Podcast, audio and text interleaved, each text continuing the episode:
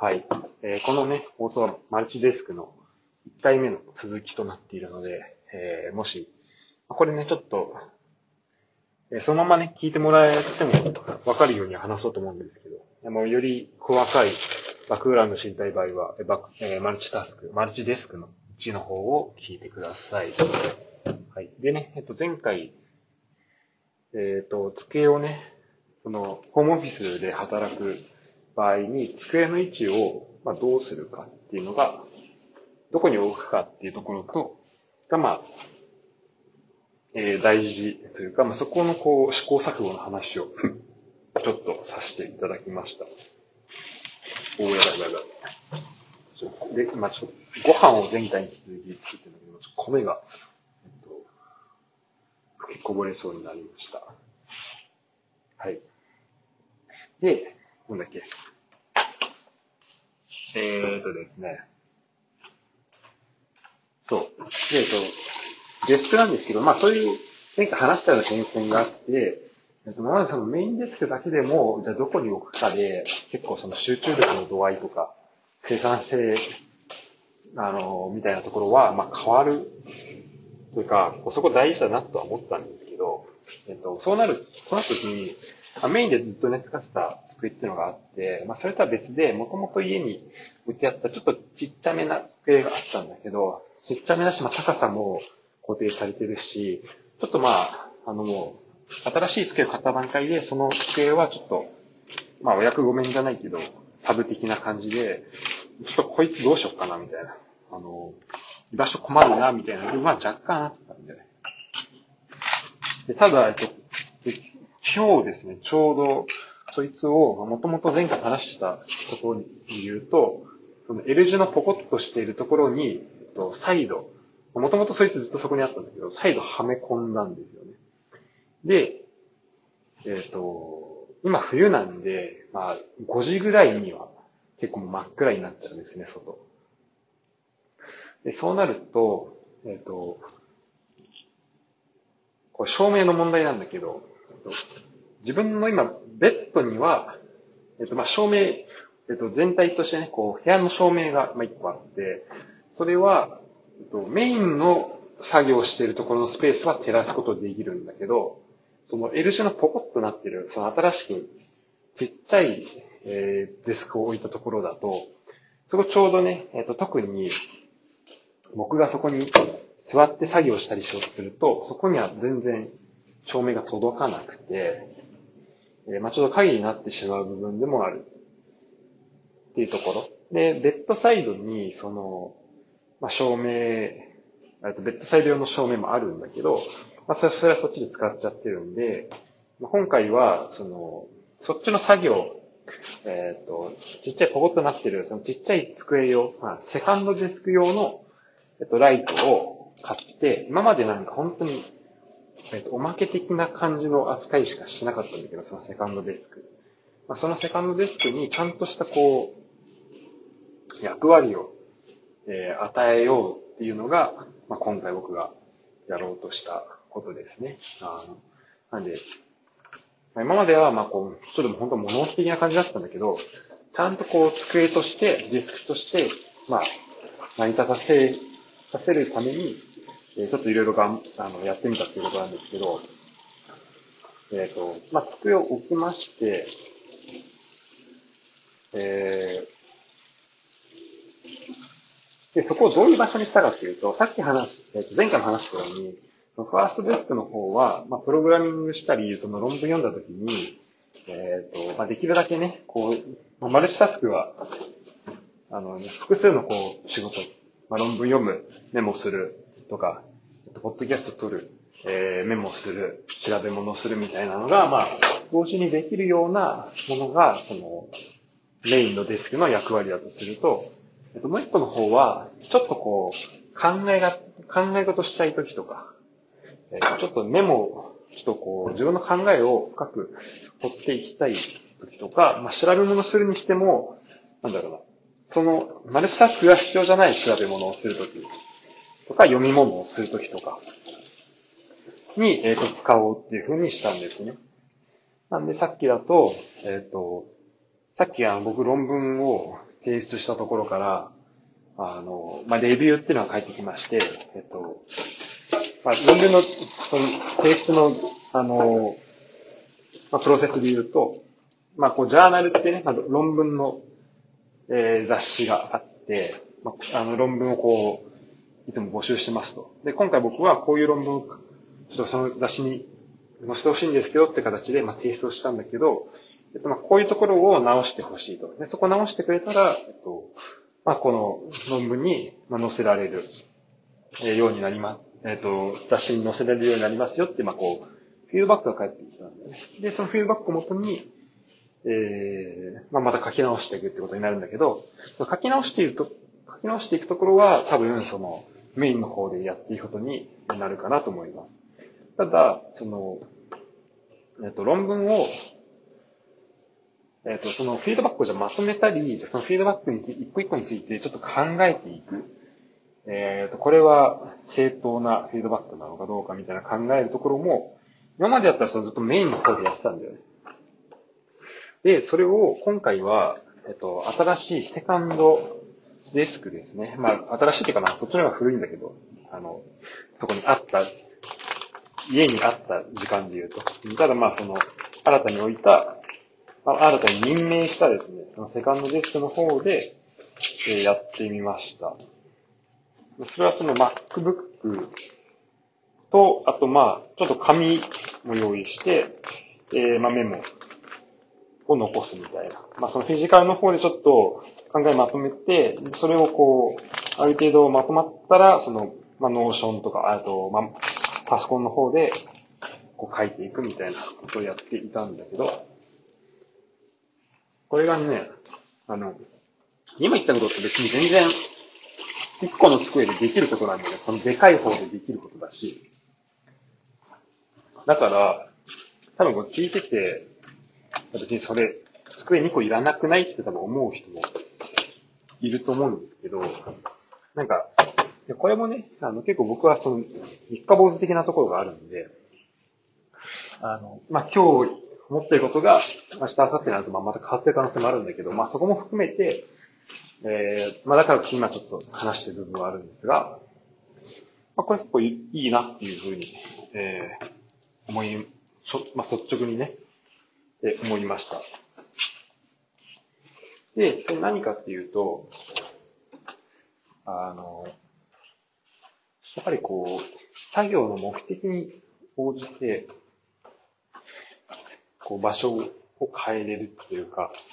場所によって、ああ結構その時はね、まあ、気持ちがこう、変わるっていうのが、まあ、あの、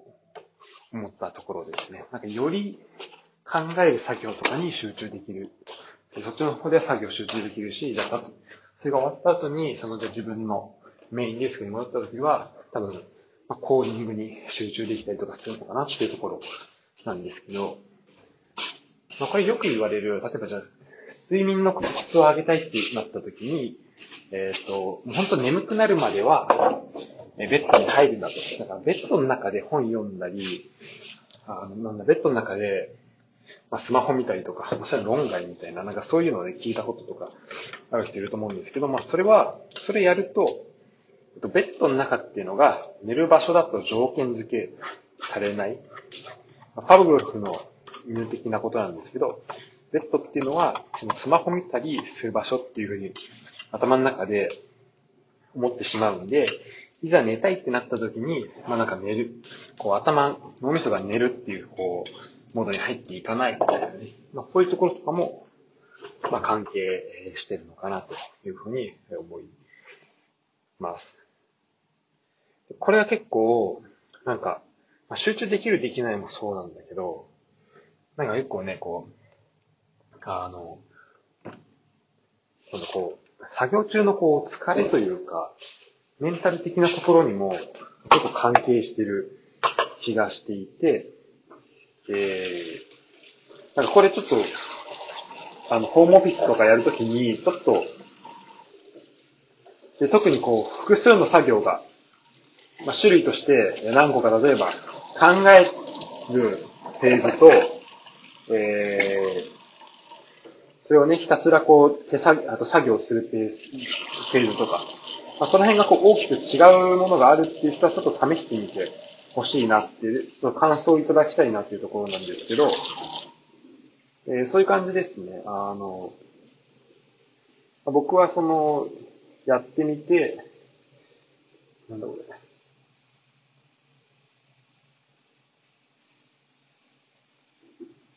うん、なんかまあ、いい部分。まあ結構その、机を、まあしかもまた場所もね、全然違う場所に2つ置いておくっていう、そこの役割を結構分けておくっていうのは、なんかいいやり方、いいなっていうふうに、えー、今のところ思っています。やっぱそれはなんか、結構ね、あの、メインだけでずっとやってると、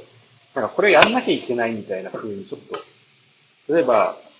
できることがやっぱ増えるんだよね、メインの方が。あの、まあ、できることが多いんで。だから、まあ、これもやややりたいなとか、これもやった方がいいのかなっていうふうに、え思っちゃうんですよね。例えば、単純に考え事したいんだけど、ちょっと調べ物もした方がいいのかなとか、思っちゃって、えっと、純粋に一個の作業に、まあ、集中できなくなるというか、ちょっと疲れちゃう。っていう部分が、えっと、今までは感じたことなかったんでね、その、えっと、メインのやつだけでやってるときは、あ、ちょっと、俺はそれをずっと、この2年間ぐらいずっとやってたわけだから、全然感じたことなかったんだけど、あの、まあ、今、そういう新しいセッティングにしてみて、あ、こっちの方がちょっと、なんだ、疲労具合、作業終わった時の疲労具合が少ないなっていうのにちょっと、えー、気づきました。はい。で、これちょっと、あの、まあ、関連するところというか、言うと、で、最近ちょっとね、この性愛についての話、いくつかしているので、まあ、そことも関連して言うと、えっ、ー、と、その男女のまあスキンシップの、えっ、ー、と、話ですね。特に、まあ、男が男側で、まあ、どういうスキンシップを取るべきかみたいな、なんていうか、なんだろうね。べきかとかって、まあ変だけど、まあでもそういう話、てかどういうスキンシップがいいのかみたいな話になった時に、あの、まあ別にこれはね、僕の経験よりもなんかいろんな人のなんか話聞いたりとか、えー、まあそういうところによるものが多いんで、ちょっと、なんだろうね、僕の言葉だけじゃない部分はあるんで、そこは、あの、まあでもただ、そうで自分でもちょっと感じる部分はあるんで、そういうところもあるんですけど、例えば、まだこれもね、パブロフの言うなんですけど、えっ、ー、と、男女で、えっ、ー、と、こう、パートナー、まあ男女でも、まあ、性別はいいんだけど、こうパートナーがいるみたいな、そういうふうに、えー、なった時に、えー、一緒に、まあ寝ますと。でその時にまあハグしたりとか、まあいろんなこう、形で二人で寝たりとか、えー、すると思うんですけど、その時に、片っぽが毎回、その、性的なボディタッチ、そういうスキンシップを測ってくると。で、えっ、ー、と、てかまあ、それじゃ性的なボディタッチとかスキンシップが何かっていうところはあるんですけど、まあ、じゃあ、その種類関わらず、スキンシップをした後に、まあ、じゃあ、それはキスでもいいんだよね。えっと、だからそれはまあ、必ずしも性的ではないと思うんだけど、えっと、そういうスキンシップを取った後に、必ず、最後、セックスまで行ってしまうっていう、えー、そういうね、えー、二人のこう関係性を、まあ、考えてみてほしいんだけど、その時に、えっ、ー、と、まあ、これ聞いてくれてる人がどういう人かっていうのもちょっとわかんないし、あの、まあ、いろいろあると思うんですけど、えっ、ー、と、まあ、そうなると、結構この、まあ、僕の周りだと、話聞いた人だと、あの、そうなるとこう疲れてしまうというか、えー、というのが、まあ、結構、えー、ある、っていう話ですね。これはなんか、まあ僕、まあ、正直言うと、まあ、これなんか YouTube、なんかおすすめ出てきたやつも、なんか、まあ、そういう似たようなことを書い、言われてて、まあ、そこでだいぶちょっと言語された、言語化された部分はあるんですけど、要は、まあその、どんなスキンシップであれ、その先に待っているのが、まあ、えっ、ー、と、セックスであるっていうふうに条件付けされてしまうので、例えば本当何でもないスキンシップ、それ例えば握手でもいいんですけど、握手した時に、その先の、えっ、ー、と、やってる作業、えっ、ー、と、行為としては単なる握手なのに、それがその先のセックスまで投機させてしまう。でそれが、実際にやりたいかどうかとかっていうのは別として、えー、なんだろうな、まあ、毎回それがちょっとこう、現在いない、やっていないことだよね。その、えっ、ー、と、セックスっていうのはその時点でやってないことだけど、それと、えっ、と、実際今の、えー、なんだろう、今の状態というのがそのギャップみたいなところもあって、そこはちょっとこう、疲労感っていうか、えー、こう、まあ、精神的にちょっと勘弁してくれっていうふうになってしまうっていうような話を聞いたり、まあ自分でもこれ結構、なるほどなっていうか、こう、まあ納得できるところもあるし、えー、まあそういうところもありまして、えー、うん、で、そこと、今回の、それはちょっと、えっと、この、机を分けるみたいな、その似てると思うんだよね。だから、僕が見たその、YouTube のやつ言うと、まあ、どういう結論だったかというと、えっ、ー、と、なんだっけな。まあ、その性的じゃない選手っていうのをしっかりできるようになりましょうって、まあ、当たり前って言ったら当たり前の結論なんですけど、えー、まあ、そういうことですね。だから、毎回それやってると、すごい疲れてしまうから、で、それ以外でも愛情表現ができるんで、で逆にね、その、性的な、えっ、ー、と、まあ、ボディタッチだけでしか、愛情表現できないっていうのは、まあ、だいぶ歪んでいると思うので、まずそれ以外のこともできるようになりましょうっていうのもそうだし、あとまあ、その、まあ、さっき言ったような理由でもそうだし、あのまあ、いろいろね、こう、バリエーションは増やせてた方が、あった方がいいよねっていうこと。なんですけど、えー、なんで、えっとで、今回は、だからその、セカンドテーブルを持つっていうことによって、あの、今までずっとこう、一個のテーブルでやってる時っていうのは、そこでね、コーディングもすれば、調べ物もすれば、考え事もすれば、えっ、と、まあ、基本的に僕、部屋では、自分の部屋では飯食わないようにしてるんですけど、ただまあ、例えば場合によってはご飯食べたりとか、お菓子食べたりとか、そういうのもする場合もあって、そ、れも全部そこでやってたんだよね。だから、ちょっとなんだろう。まあ、極端に言っちゃうと、そのご飯食べてる、そこで、なんか食べてる時もちょっとこう作業の延長としてご飯食べてる感じとかがあったし、だから常に、そのご飯食べてるんだけど、その研究がちらつくみたいな、そういう状況だったんで。で今回は僕そのセカンドテーブルは、主にどういうことをしたいかっていうと、あんま研究関係ないなんか読書とか、えっ、と、そういうことをする場所にしたい。で、特に、だってその、ベッドルームで、あの、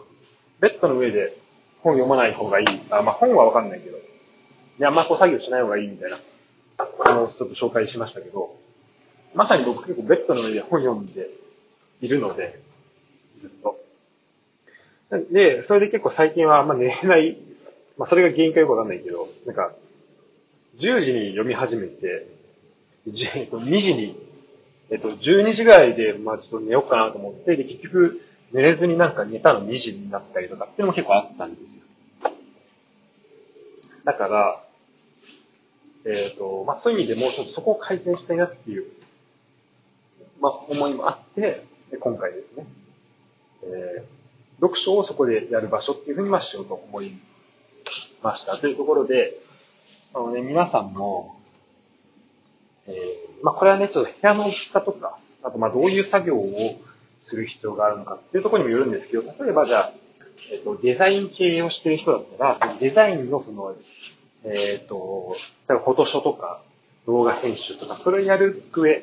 ていうのと、あとじゃあその企画をするところ、その、まあ、それも、まあ、紙とか、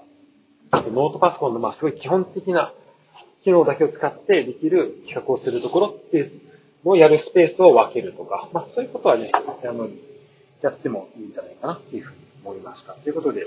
えーまあ、参考にしてみてもらえるといいのかなと思います。ということで、今回はここまでです